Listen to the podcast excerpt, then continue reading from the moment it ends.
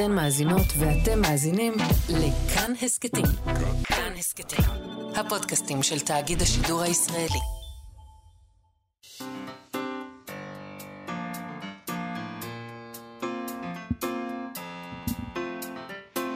מה שכרוך עם יובל אביבי ומה יעשה לה.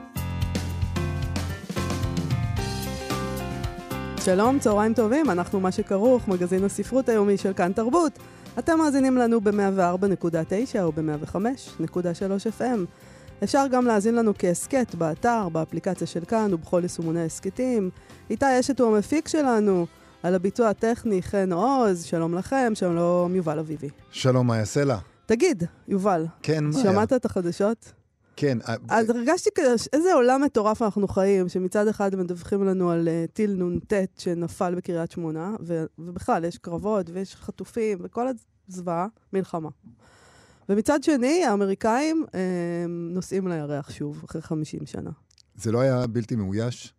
או שלא נהרוס את הסיפור עם פרטים? Uh, אין צורך. אין צורך. שני טילים, מה? לא מבין. שני טילים, אחד נופל בקריית שמונה, אחד טס נוחת לירח. על הירח. Mm. זה פאר טכנולוגיה עם- עם אנושית. אפר, לא, אבל גם עם... אה, עם, אה, זה עניין פיוטי. נכון. העניין עם הירח זה גם עניין פיוטי, וזה תמיד היה עניין פיוטי, וכשנחתו כן. לראשונה על הירח לפני 50 שנה, אה, אני לא זוכרת את זה כמובן, כי אני מאוד מאוד צעירה, אבל אה, זה היה העניין, אתה יודע, וואו, האדם נחת על הירח והעולם עכשיו יהיה אחר. כן. אה, טוב יותר. הם אמרו בחדשות, היא אומרת יותר. באנגלית, לעבר עידן חדש אנחנו יפה. הולכים. ואני לא מרגישה שזה ככה. אני אבל מרגיש בכל אופן, כן, סליחה. היוהרה של בני האדם. אני שמח שלישראל אין תוכנית חלל. למה? כי אם... למה התבוסתנות הזאת? לא, אני רוצה להפך. תוכנית חלל. אני רוצה תוכנית כי אתה חלל אומר לעצמך, ישראלית. אחרי ה-7 באוקטובר, כן, מה אתם טסים לחלל? היוהרה הזאת לפצח את סודות היקום. תפצחו רגע את הסודות של הארבעה קילומטר מרובע שאנחנו אבל והפלסטינים גרים עליה. מהירח, אולי מהירח הכל ייראה לנו אחרת, ונבין משהו שלא הבנו. יכול להיות, אולי אלוהים יושב שם. נגיע אלוהים אליו. נמצא בכל מקום, אה, יובל. אז- הוא לא יושב שם. בסדר, אולי באמת. יותר אל תהיה קרוב- חובבן. אה, יותר קרוב אליו שם. לא, לא, הוא בכל מקום. אנחנו קרובים אליו גם עכשיו. אה, אני לא אם שמעת, יודע. אז יש אה, אפר של אה, אנשים שלקחו סופרים. אותם אה, לירח, גם סופר, ארתור סי קלארק למשל, כן? אה, שזה פיוטי ומרגש. אה, היוצר של הסדרה מסע בין כוכבים, זה אנשים שרצו אה, להתאמן בירח. וסוף סוף, אחרי והנה 50 עכשיו שנה. זה ניתן להם. ניתן להם. ה- זה, זה יפה, אני שמח שמשאלתם אה, מתמלאת. לי, אה, באמת, אני מעדיף יותר, שוב, באמת, אני מצטער, זו נקודת השקפה מאוד צרה, אני מעדיף לחשוב איפה אני חי ופחות איפה יהיה האפר שלי אחרי שאני אמות. Mm, אוקיי. זה מין דבר כזה. אני, בסדר. אני מרגיש מאוד ארצי היום, והדבר הזה, אני מרגיש לי נשגב. אני מרגיש מאוד ארצי, וזה מתנגד לי לארציות, הנשגבות של האייטם הזה. תיפתח ב- אולי, אבל זה מעט נשגבות. אני אגיד לך, אני אוריד אותנו בחזרה אל הקרקע בחבטה. טוב, בוא בסדר? נהיה קרטנים ותספר לנו. מהירח. על מה נדבר היום? והקבורה בחלל. אל פרס ספיר. אה, כן. תכף, תכף נדבר על פרס ספיר. אה, אנחנו נדבר על היום שאחרי. היום שאחרי הוא ביטוי שאנחנו שומעים הרבה בזמן האחרון, היום שאחרי המלחמה, מה יקרה בישראל, חברתית, פוליטית, צבאית, והיום שאחרי בעזה, מי ישלוט בה, מי יגור בה. יש לאנשים כל מיני רעיונות מעניינים לגבי העניינים האלה, אבל אנחנו נדבר היום על היום שאחרי אחר. זה השם של אסופת טקסטים ואיורים שמנסים לדמיין את היום שאחרי בספרות, אה, פרויקט ספרותי ואומנותי שמגיע מחמ"ל איור. זה דבר. אנחנו נשמע היום גם מה זה מה בדיוק זה? מה זה חמ"ל חמ"ל איור. איור? כן. אמ, הם מדמיינים כאמור בטקסטים ובאיורים באיורים את הפחד לצד התקווה. בעתיד, אנחנו נדבר עם אלה שעומדים מאחורי הפרויקט הזה, אור מנגד ורינה ז'אן ברוך. ונדבר גם עם האמנית מירב שין בן אלון על ספר האמן החדש שלה, וניס, שרוצה להיות רומן גרפי קצת, אבל הוא עוסק, הוא, קודם כל, הוא ברור שהוא אומנות, אבל הוא גם uh, עוסק uh, באיזה דיאלוג עם אומנות. נכון. אבל לפני כל הדבר הזה, החבטה כפי הארצית שהבטחת, שלנו. התפרסמה הרשימה הקצרה של חמשת המועמדים הסופיים לפרס ספיר. ספרי לנו. השנה, אז אה, זה, זה האנשים. אה, עופרה עופר אורן, אה, עם הספר שלה "מה קרה להגר" באילת. אורלי קסטלבלום עם ביוטופ. תמי בצללי, הו מאמה. גיא לרבן, חיים, ואחרון חביב, חנוך מרמרי, סימני שיניים. רוצה נימוקים? מעוניין בקצת נימוקים? יש נימוקים. אפשר שנייה לפני אה, הנימוקים? כן, מה אתה לפני- רוצה לפני? שנייה? רק אני רוצה בבקשה. להעיר מהמם. שיש פה ארבע נשים וגבר אחד. מרגש, כן. זה הרבה מאוד נשים לעומת גבר אחד, אני לא... אתה מרגיש כאילו שאתם... אה, אני מרגיש שבזמנים? האלה, שהטרלול הפמיניסטי זה לפני השבעה באוקטובר, והגיע הזמן אה, שנחזור... ט- בסדר, לא, זה סבבה, אין לי בעיה עם זה, אבל... תודה אה, רבה לך, אנחנו מאוד מאוד שמחים שאין לך בעיה עם זה. זה ממש מרגש. חיכינו שתגיד, האם יש לך בעיה זה- עם זה או אין לך בעיה עם זה? חיכיתם ובאתי. עם זה אין לך בעיה, אבל בוא נראה עם מה יש לנו בעיה, כי יש לנו בעיות. יש בוא, בעיות. בוא, לא רגע, נשקר. יש, יש בעיות. יש אה, חמישה ספרים ואף לא, אין פה כפילות, זאת אומרת, מבחינת זה הוצאות? ספרים. אה, זה לא... זה מגוון, זה מגוון נכון. מאוד. אה, אה, ויש פה שתיים, אורלי קסטל בלום וגיא לרבן, שכבר זכו בפרס בעבר. נכון. בפרס. אה, דיברנו בפעם הקודמת כשהכרזנו על הרשימה הארוכה, כן. שאנחנו, אני לא העזתי להמר, בגלל שאני תמיד עושה נאחס כשאני מהמרת. לא הימרת בסוף? לא הימרתי, אמ, כאילו, כדי לא לעשות נאחס. אבל היה נאחס בכל זאת? אכן היה נאחס בכל זאת, כי חשבתי בלב. ו- הספר שבחרת בו לא? הספר שבחרתי והימרתי עליו, שהוא יזכה בפרס ספיר ביני לבין עצמי, לא נמצא בחמישייה הזאת. אז אני יכולה כבר לגלות שמדובר? ביריתי באמריקה של תהילה חכימי, שחשבתי שיזכה. כן. ואני חושבת שזה מאוד מצער שהוא לא ברשימה הזאת. אה, אני, יש כאן כמה ספרים שלא נכנסו, שאני אני חושבת שזאת רשימה מאוד בעייתית, אני מעיזה לומר. אוקיי. אוקיי? אני חושבת שזה מוזר, מוזר מאוד שדרור בורשטיין לא נמצא בה, אה, תהילה חכימי לא נמצאת בה, אה, חבל לי שאיש ירון לא נמצא בה. מהמם. משהו משונה, משונה קצת. תראה. בסדר, מה אני יכולה לעשות? ככה זה אמ, פרסים. כן, נכון. אה, רצית אה, אה, לקרוא נימוקים? כן, הבנתי, אתה מדלג, יפה. אז מה קרה להגר באילת? הם כותבים, השופטים, שאנחנו לא יודעים את זהותם, אבל חייבת אני לומר שאנחנו מאוד מתעניינים בזהותם, ויום אחד נדע את זהותם. הם כותבים ככה, מה קרה להגר באילת הוא ספר בעל עוצמה נדירה, שנובעת הן מתכניו והן משליטתו באמצעי המבע הספרותי. זהו מחזור של 336 סונטות. המתכנס לכדי רומן ששוזר ביד אומן, מסע חיים שראשיתו בהתעללות מינית מבית והמשכה מסע חיים אכזרי ופלאי. צריך לומר, אגב, שמה קרה להגר באילת? זה לא בדיוק פרוזה, נכון? כן. זה שירה. אני סוג של שמעתי שירה. את אה, משהו. יו"ר ועדת הפרס אורן נהרי מדבר Mhm. אצל עמיתנו, גואל פינטו, בגם כן תרבות, אה, ממש אה, הבוקר. כן. והוא אמר שהם התלבטו. הוא אמר שהם התלבטו, האם כן או לא, זה האם יכול זה לחשב מתאים כפרוזה. מבחינת הז'אנר? והם נשענו על אה, דוגמאות מההיסטוריה, שבהם אה, הפרוזה והליריקה שיחקו ככה אחת עם השנייה, כמו מה למשל, למשל? כמו למשל במקרה של אה, הומרוס והאיליאדה והאודיסאה. אז הוא אמר, אז הוא אמר, אם יש לנו, יש לנו דוגמה, יש לנו תקדים מהעבר, אוקיי, אז- בסדר. אז יש לנו גם את ביוטופ של אורלי קסטלבלום. אה, השופטים כותבים שבביוטופ הפליאה אורלי קסטלבלום לשרטט פיסה מוגדרת מן המרחב התל אביבי הסואן, המאכלסת אומללים חסרי בית בצד דיירים של מגדל יוקרה. זהו עולם הנשלט על ידי אכזריותם של חוקי הכלכלה והנדל"ן, ובו נרמס הגיבור התם בנופלו לידיהם של נוכלים המנצלים את תמימותו.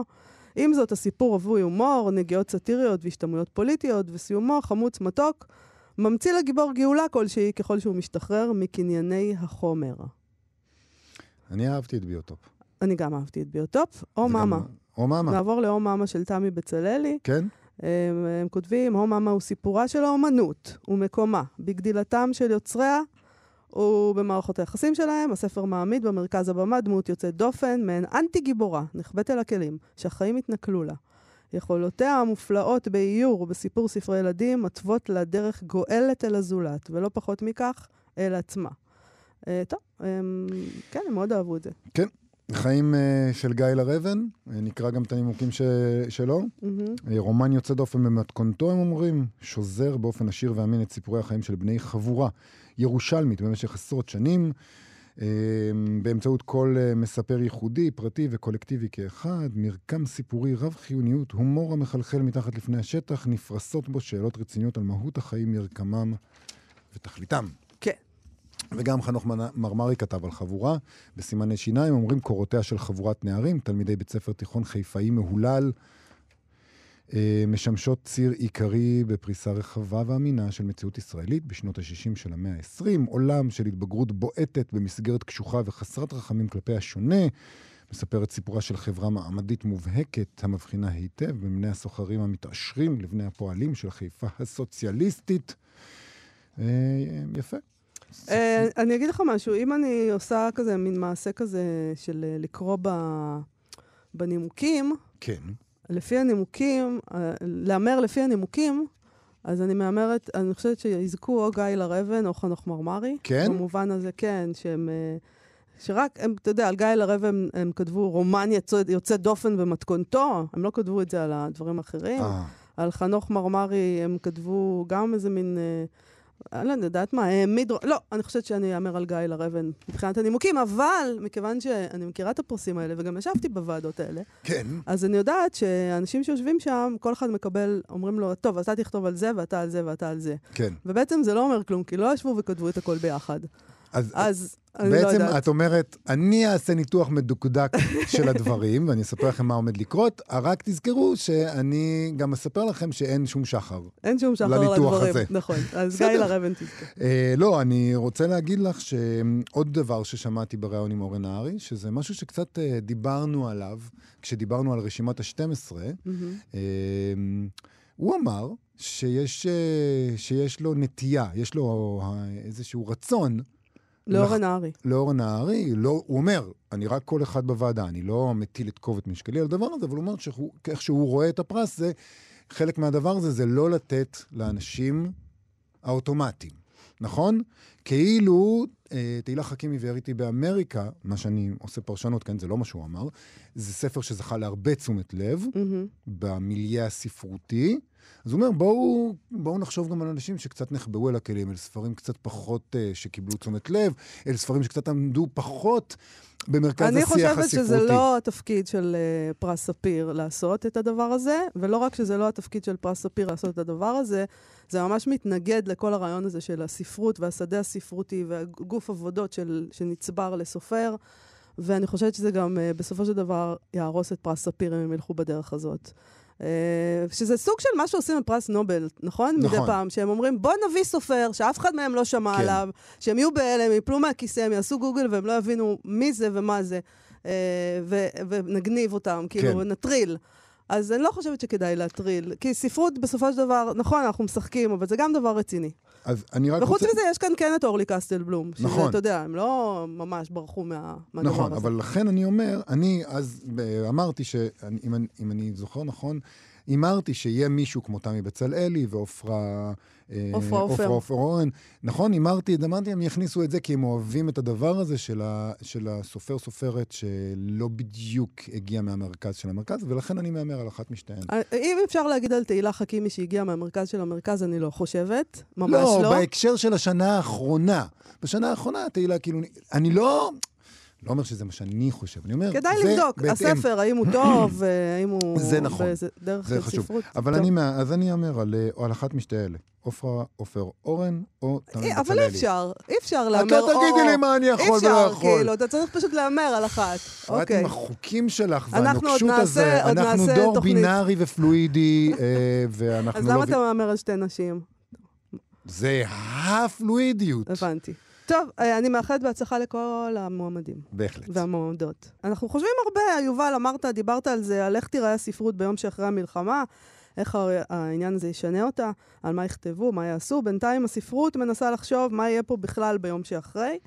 אה, וככה נקראת גם אסופה חדשה, שכוללת עשרה טקסטים, שלצד כל אחד מהם יש שיעור. בין הכותבים באסופה הזאת, שמעון עדף, גלית דהן קרליבך, מעיין רוגל, אה, בין המאירים, שקד בשן, נועם וקסלר, איתמר מגיד ועוד. יש שם פחדים וייאוש, אה, אבל גם תקווה. מאחורי המיזם הזה עומדים שניים, אור מנגד, מאייר ומעצב, שהקים את חמ"ל איור בשבוע הראשון של המלחמה, ובעצמו תרם לאסופת טקסט ואיור. שלום אור. שלום רב. ודוקטור רינה ז'אן ברוך, חוקרת ספרות ועורכת. שלום רינה. היי מאיה. אהלן. אז אור, אולי נתחיל איתך לפני שנדבר על האסופה. מה זה חמ"ל איור? אה, בטח, אה, חמ"ל איור בעצם אה, נפתח באמת ביום ראשון של המלחמה. בהתחלה הוא התמקד בלפזר חוברות צביעה וערכות לילדים. בעיקר התעסקנו בלעכל את החוויה ל- לילדים מפונים או משפחות שנפגעו.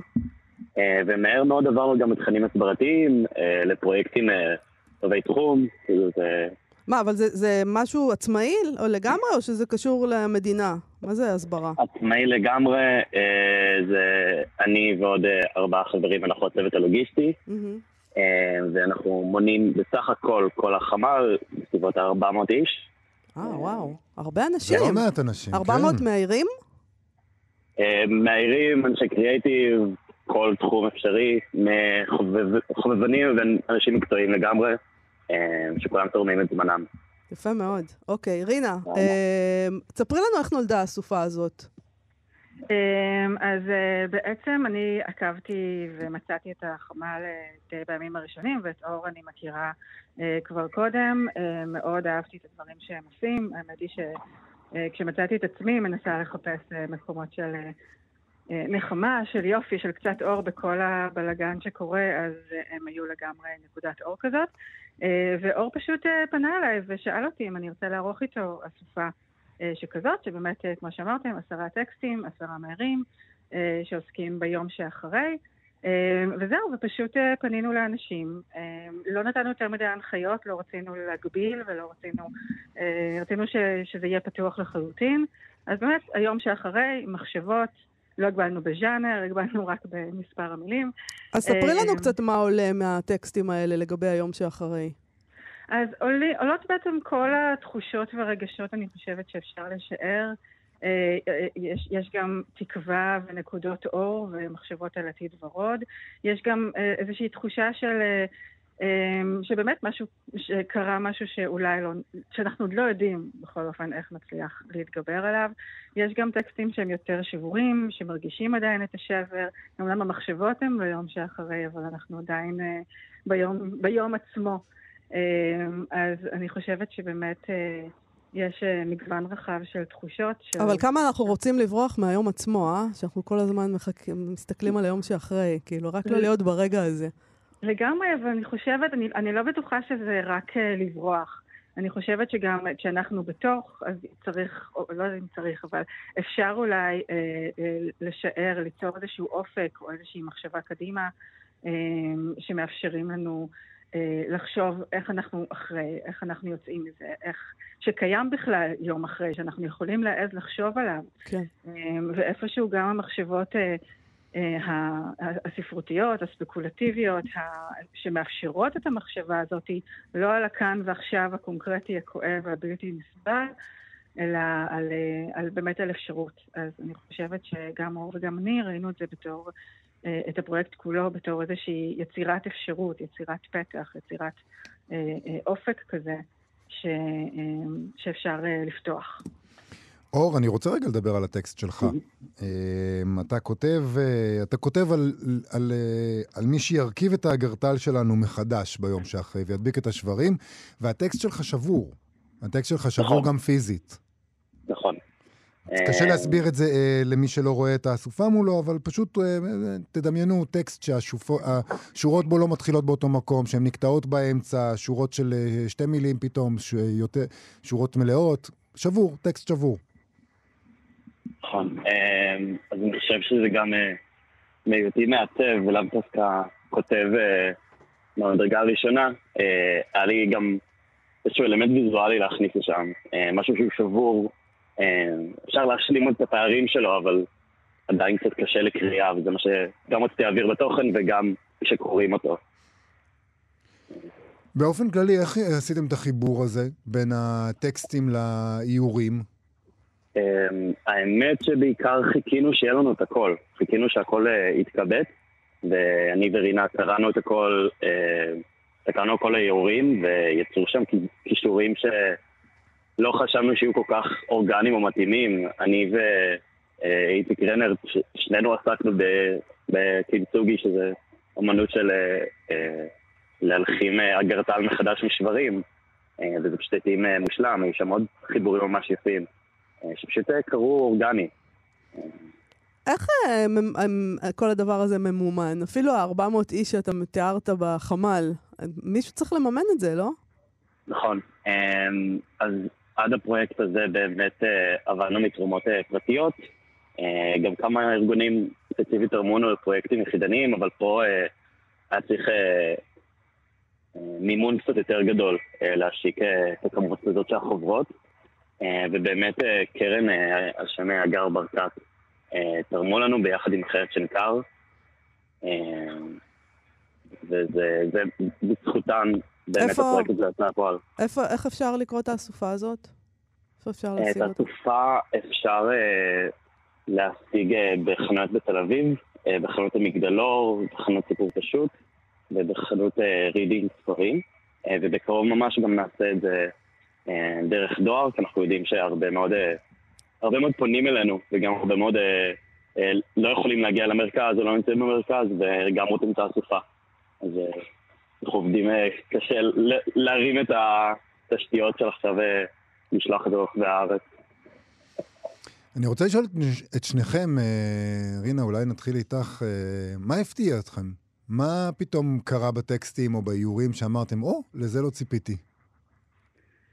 אמ, הופתעתי מ... אמ, קודם כל מההיענות המדהימה, שבאמת אה, זה, זה מאוד הפתיע אותי שאנשים מוכנים אה, גם בתקופה הזאת, גם בקושי, לשבת ולכתוב, ולכתוב משהו חדש ו- ו- ולעשות משהו. אמ, והפתיע אותי בעיקר היכולת לרקום סיפורים מהדבר הזה. זאת אומרת, לא רק לכתוב את השבר, את הכאב, אלא לדמיין עלילה, לדמיין אה, נרטיב. אה, ששואב מהחומרים האלה, אבל כבר לוקח אותם למקום אחר לגמרי, שלוקח את זה באמת ל- ל- ליום שאחרי, לחומרים שמורכבים מחדש, ל- אה, לפצעים שמחלימים, או אה, לטראומות שמוצאות את המקום שלהם פתאום בתוך נרטיב אחר, חדש, שלא היה קודם. אחד הטקסטים המדכ- המדכדכים, אני חייב להודות, אני לא אומר את זה בתור דבר רע בהכרח, אבל הטקסט של גלית דהן קרליבך, הוא אומר לנו, אנחנו חשבנו שאנחנו הולכים להתעורר מהווק. זה אחד הדברים שאומרים לנו, נכון? היום שאחרי, אנחנו נתעורר מהווק, אנחנו נתעורר מה-PC, אנחנו נבין שזה היה איזה כישוף שפעל עלינו והתבדינו ממנו, והיא אומרת, לא. זה הולך להיות הרבה יותר חמור, אנחנו עמוק בתוך הפוליטיקלי קורקט, הולכים להיות, אסור יהיה לדבר בכלל על מה שקרה. היא אומרת לנו שזה יהיה פוגעני בעצם לדבר על מה שקרה לנו. אמ, כן, אני חושבת, קודם כל, אני, אני חושבת שכל דבר קיצוני, זאת אומרת, להגיד, זהו, אנחנו נוכל לעשות איזשהו קו. כאילו, גם כשאנחנו דנים ביום שאחרי, צריך לזכור שבאמת אה, הדברים לא כל כך ברורים, זה לא שאנחנו נדלג מאיזשהו, אה, כן, איזה קו, ונריע כולנו כי, כי אנחנו אחרי ו, ולא בתוך זה. אז אני מאמינה שכל הדברים שאנחנו חווים היום, אה, וכל הדברים שאנחנו מצפים להתעורר מהם, עדיין יהיו קיימים במידה כזאת או אחרת. וכן, חלקם גם יקצינו, אני חושבת שזה, אה, שזה גם חשוב, זאת אומרת, כן, אנחנו רוצים לדמיין יום אחרי, אולי ורוד יותר, טוב יותר, אחר, שבו אנחנו אה, אה, אחרי הדברים האלה, אבל, אבל כן, אפשר גם לקחת אותו לקיצוניות אחרת ולראות מה עוד יכול להיות, זאת אומרת, גם דברים פחות טובים. אפשר לראות את זה גם כאזהרה, יובל, של כן. גלית דהן קרליבך. נכון, זה לא- זה לא נבואה, אלא "תיזהר, אזהרה." תיזהר, תיזהר, זה יכול להיות ככה גם. מההתענגות הזאת של אנחנו כבר לא ווק, אה, אל אל כן. אל תהיה שאנן. אתה לא- אתה לא כזה שאננות. נקי מזה. כן, כן. זה ברור. נכון. אור, מה הפתיע אותך? מה הפתיע אותי? אני אתייחס אה, דווקא לאירוע השקה, אמ, שבאמת אה, אני- חבר מאוד טוב שלי אה, התחיל לקרוא את הספר, ואני רואה אותו מדפדף בין עמוד לעמוד וקורא את הכל ב- בעשר דקות, הוא פשוט נעמד בדוכן וקרא את הכל, ותוך כדי פשוט זלגו לו דמעות, ואני... זה היה רגע שלא ציפיתי לו, ציפיתי שנקבל הרבה ביקורות אה, רעות מהסופה הזאת, בעצם העובדה שאנחנו בכלל מעזים לחשוב על יום שאחרי. Mm. מעזים להוציא משהו כזה, ולראות שאנשים באים וקוראים את זה ומתרגשים מזה, או אה, מכילים את זה באיזשהו אופן, זה היה מאוד מרגש. אז מה, בעצם הייתה לכם התלבטות, אור? זאת אומרת, הרגשת שאולי זה לא בסדר להתעסק ביום שאחרי? אה, לאורך כל המערך שהחמ"ל, אנחנו התעסקנו בנושא של מתי זה בסדר לעסוק בתוכן של פריקה, או של הכלה של הנושא ולא לטפל בנושא. כאילו לטפל באופן אה, מיידי ושטחי יותר. אה, והפרויקט הזה היה בראש שלי כבר חודש. כאילו זה לא ש... אה, ברגע שהיה לי אותו פניתי לרינה, אמרתי, אני אחכה עם זה עוד קצת, עוד קצת. ואני חושב שזה הגיע בול, בול בזמן כמה שאפשר. כן. ויהיה לזה המשך? אה, כן, אנחנו מתכננים, אה, אני בגדול מתכננים להכין אה, תערוכה מזה ועוד כמה אירועים, ואני מקווה שגם עוד חובות. אז אנחנו נחכה להם. אה, רינה ז'אן ברוך, אור מנגד. תודה רבה. תודה רבה לשניכם. תודה רבה. מה שכרוך בכאן תרבות, חזרנו. אה, אנחנו עם ספר האומן וניס של מירב שין בן אלון, שזה מעין רומן גרפי אומנותי על סטודנטית לאומנות שמבקרת אה, בביאנלה לאומנות בוונציה, ועוברת שם תקיפה מינית. זה ספר ששואל שאלות על אמת ושקר, על תפקידים גבריים בחברה ועל שדה האומנות והצורה שבה הוא מתנהל בפרט. העבודה הזאת היא מתכתבת עם יצירות אומנות קודמות של גברים. מירב שין בן אלון היא אומנית, היא פרסמה ב-2020 את הנובלה הגרפית חמש רגליים. דיברנו איתה כאן אז. נכון. ועכשיו אנחנו מדברים איתה שוב. שלום מירב. שלום, שלום. עוקבים אחרייך, מירב. איזה כיף. תראי, את קוראת לזה נובלה גרפית, אבל, אבל יש שם לא המון מילים. לא, זה גם ספר. זה ספר אומן, כן, אה, נכון. ספר רציני. נכון, נכון. אז איך בדיוק אה, הת- התווך הזה בין אה, הרצון להיות נובלה גרפית לבין הרצון להיות אה, ספר אומן? יש גם תערוכה כמובן במקביל, נכון? כן. האמת שאני חושבת שאף, שאף אחת מההגדרות היא לא, היא לא מדויקת. צריך להמציא לזה איזשהו שם כנראה, כי זה באמת לא זה ולא זה וגם זה וגם זה. ואני חושבת שכן, שאני מנסה לשבור, לשבור את הצורות ולבנות מהן איזושהי צורה חדשה, שהיא איזה מין היבריד כזה בין, ה, בין הז'אנרים. אז אה, זה חלק, זה חלק מה, מהפעולה בעצם, זה חלק ממה שאני עושה. זאת אומרת, זה לא רק ה- החיבור בין הוויזואלי והטקסטואלי, אלא גם המפגש שלהם בתוך אה, איזה שהם מבנים ש... אפשר להגיד נשברים ונבנים מחדש בתוך, ה... בתוך המהלך הזה. וזה קשור גם לעלילה, גם בתוך העלילה את שוברת אה, מבנים, נקרא לזה. למה אתה מתכוון? במו- במובן של מה שאת מנסה לעשות, אה, את מנסה, את, את עושה איזו פעולה של מחיקה ופעולה של ציור מחדש. נכון. אז בעצם אני, אני לוקחת איזשהו מנגנון של אה, איזושהי קונבנציה של ספר שהוא ספר אומנות, אבל אה, ספר אומנות של פעם, זאת אומרת ספרי אומנות של old master, ש, שאני עצמי גדלתי עליהם דרך אגב, כולם ספרים אמיתיים שלי, חוץ מאחד. ו... והפעולה של ה... אה, זאת אומרת, וחשוב להגיד שזה גם ספרים שלא כמו היום, שספרים ש... שאנחנו אמנים עושים וספרים שאנחנו עושים לעצמנו. אה, בעבר היה מדובר על אה, ספרים שהוצאות ספרים עשו ל-old master, זאת אומרת, זה ה-coffee table book. יש להם איזשהו עיקרון אחר, שבא ככה להציג את פועלו וחשיבותו של האומן, ולטקסט יש שם תפקיד נורא חשוב. והלכתי לקרוא את הטקסטים האלו והם מזעזעים, כאילו, בכל מה שקשור מובן? ליחס לנשים. אה, זה פשוט לא ייאמן. פשוט בתור נערה אני לא קראתי את זה, כי זה היה באנגלית.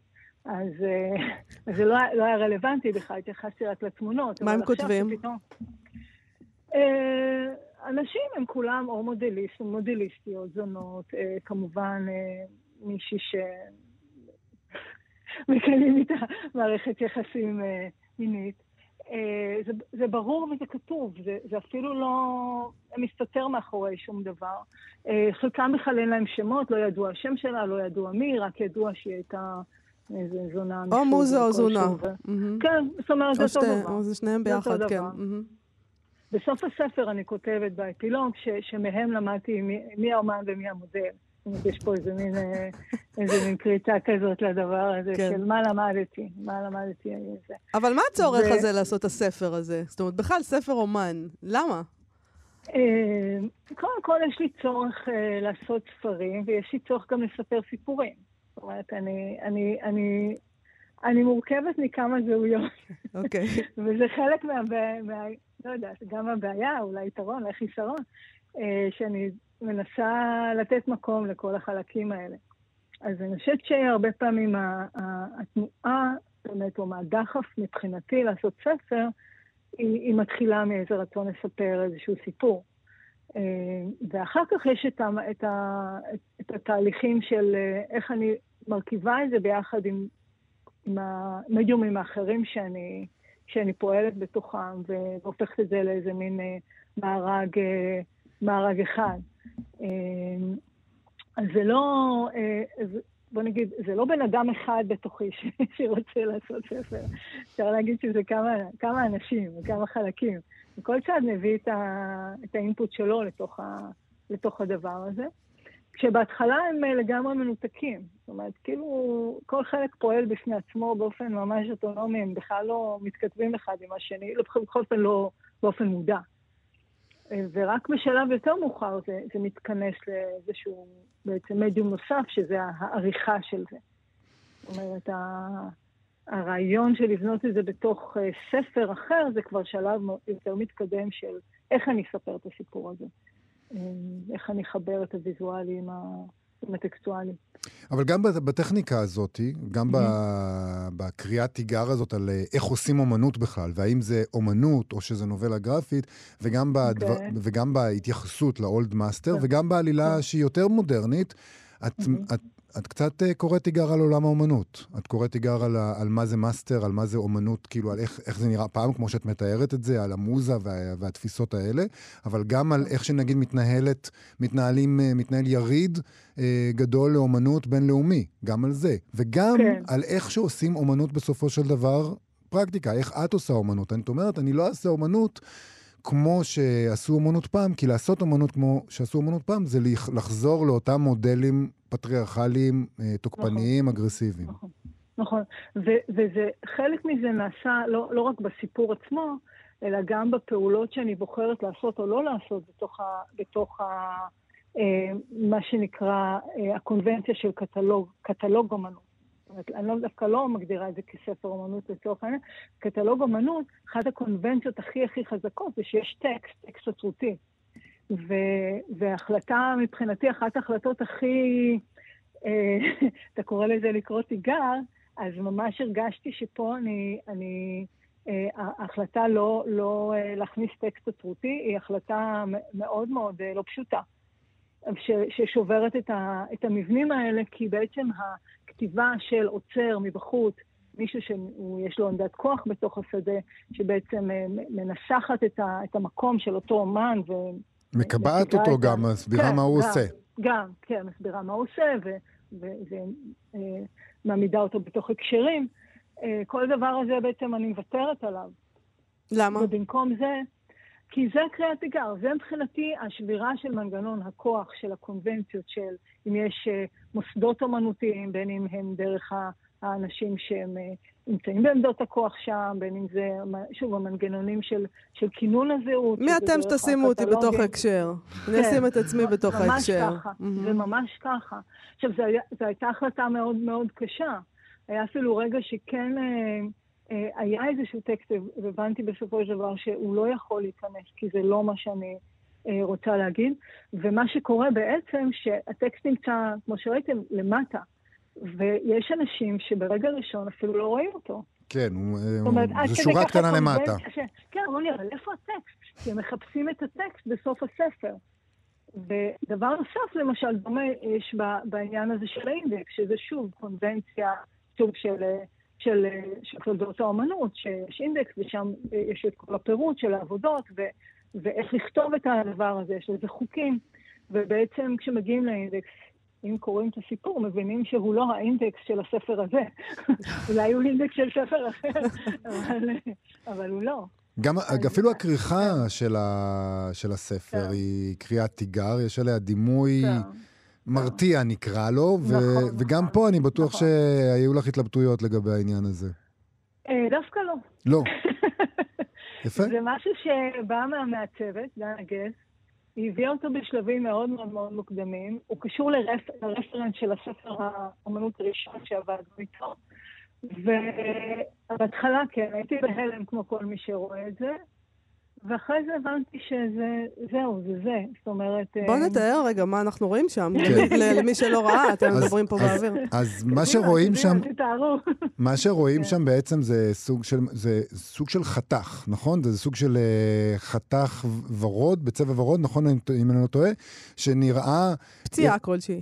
זה, יכול להיראות כמו פציעה, אבל זה יכול גם להיראות כמו איבר המין הנשי, מהמם. וזה גם כן, שניהם, כמובן. שני הדברים האלה, אותו דבר. שני הדברים קשורים למה שמתחולל בתוך הספר. נכון, נכון.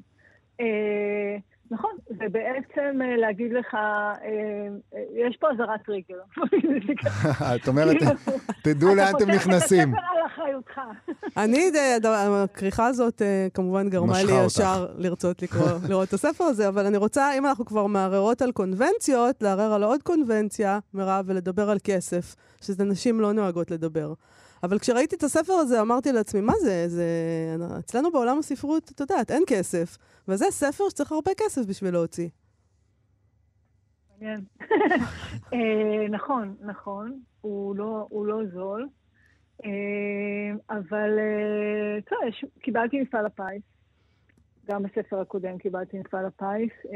היה לי עוד, כן, גייסתי כסף גם, היה לי סכום ממוזיאון ישראל שרכשו רכשו יצירות בעקבות חמש רגליים, ו... והשאר קורה עכשיו.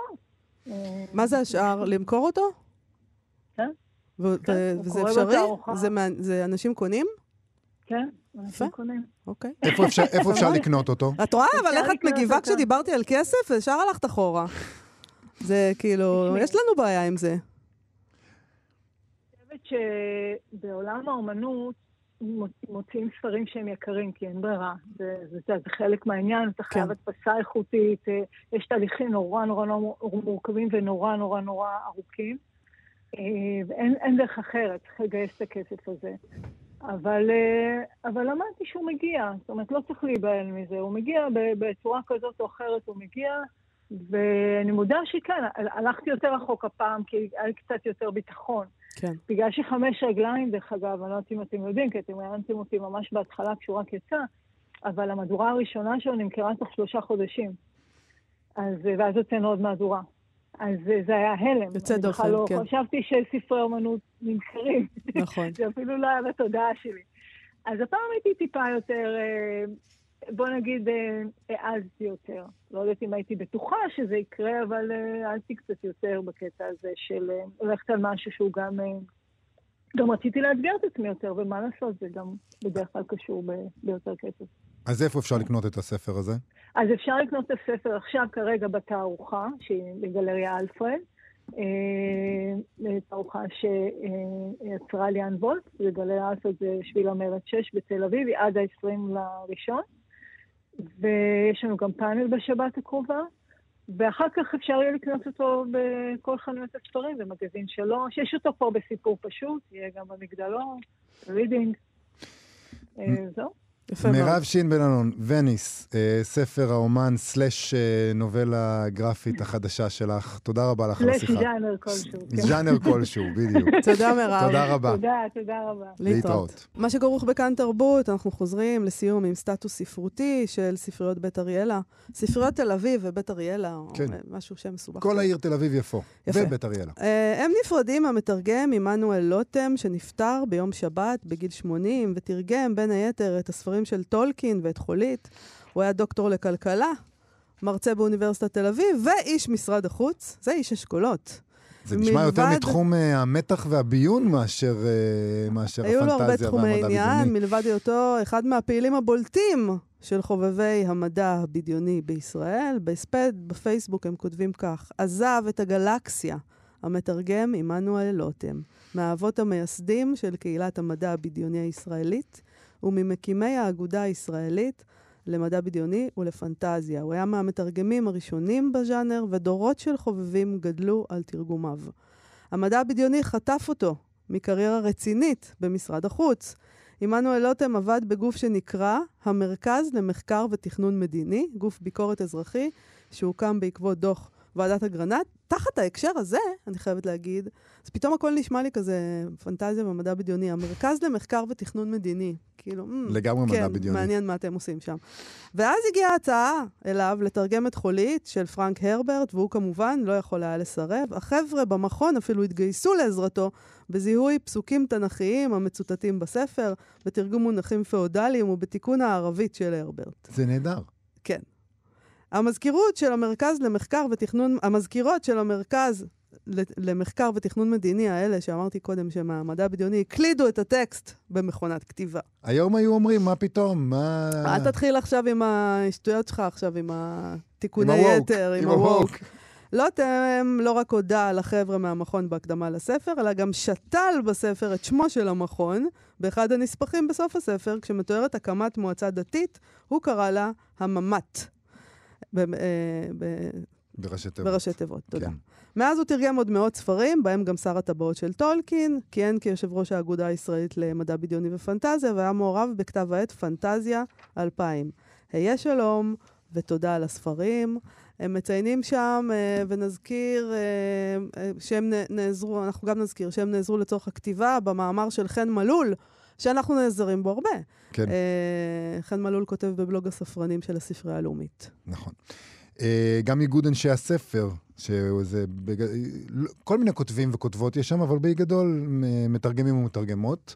ספדו לו גם כן. אה, הם אמרו שאיגוד אנשי הספר אבל על לכדו של דוקטור עמנואל לוטם, מתרגם ועורך פורה, עמוד תווך מרכזי של המדע הבדיוני והפנטזיה בישראל. הם אומרים שבספרים שלו הוא טבע מונחים וביטויים שהפכו מטבעות לשון מוכרים והעשירו את שפתנו. והם גם uh, שמו שם קטע קטן מתוך uh, שר הטבעות, אחוות הטבעת, שתרגם נכון. לוטם. התרגום שלו, הם נפרדים ממנו במילים שלו. נכון, וככה זה, זה פרידה יפה. הדרך הלאה היא הולכת, מסף הדלת למורד. הרחק מכאן היא מתמשכת, ואם אוכל, איתה אצעד. אפסע בצעד קל וטוב עד כי אמצא נתיב רחב, בו נפגשים שבילים לרוב, והלאה לא אדע עכשיו. שר הטבעות, אחוות הטבעת, בתרגום של עמנואל לוטם, שהלך לעולמו. אמ, ועד כאן, אנחנו עם התוכנית שלנו להיום. נגיד תודה למפיק שלנו איתי אשת ולחן עוז שהייתה איתנו על הביצוע הטכני, ונזמין אתכן ואתכם לבקר בעמוד הפייסבוק שלנו, ואנחנו נהיה פה שוב מחר. להתראות. להתראות. אתן מאזינות ואתם מאזינים לכאן הסכתים. כאן הסכתים, הפודקאסטים של תאגיד השידור הישראלי. אתם מאזינים לכאן הסכתים, הפודקאסטים של תאגיד השידור הישראלי.